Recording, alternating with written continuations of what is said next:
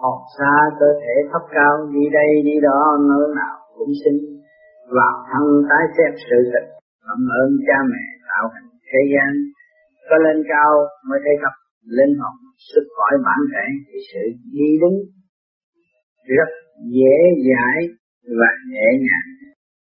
Khi trở về bản thể thì mới biết được cánh nào quả nấy công ơn của cha mẹ khi tạo ra hình thù nhân dáng ở thế gian để cho phật hồn trú ngụ. Chứ không tạo ra được thiên tánh căn bản của mỗi phật hồn.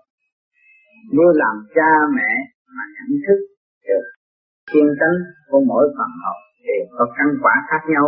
Sự phiền não sai quấy sẽ không lôi cuốn được tâm hồn của người đang chịu trách nhiệm.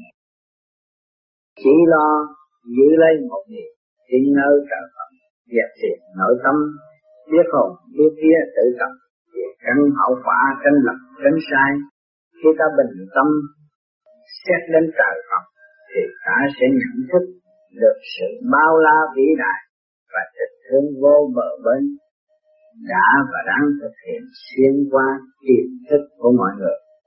Xét xem cây cỏ còn tươi, còn xanh, còn quá, còn người tiên tu. Tình thương trao đổi đắp bù, mẹ con con mẹ tạm vui khỏi trần.